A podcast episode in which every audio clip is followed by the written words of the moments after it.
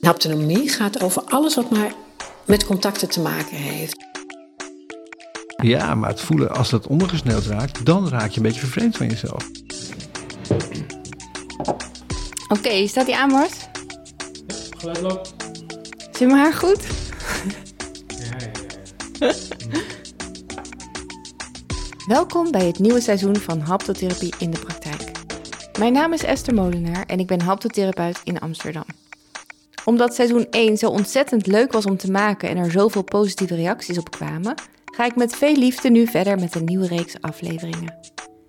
Of je nou overweegt om te starten met haptotherapie, zelf werkzaam bent in het vak of graag bezig bent met persoonlijke ontwikkeling, deze podcast is voor iedereen die interesse heeft in haptotherapie.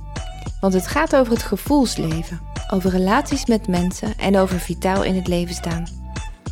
In dit nieuwe seizoen komen verschillende thema's aan bod, zoals verbinding houden ten tijde van polarisatie, huiselijk geweld herkennen, de werking van haptonomische zwangerschapsbegeleiding en nog veel meer. Tot snel bij de eerste aflevering.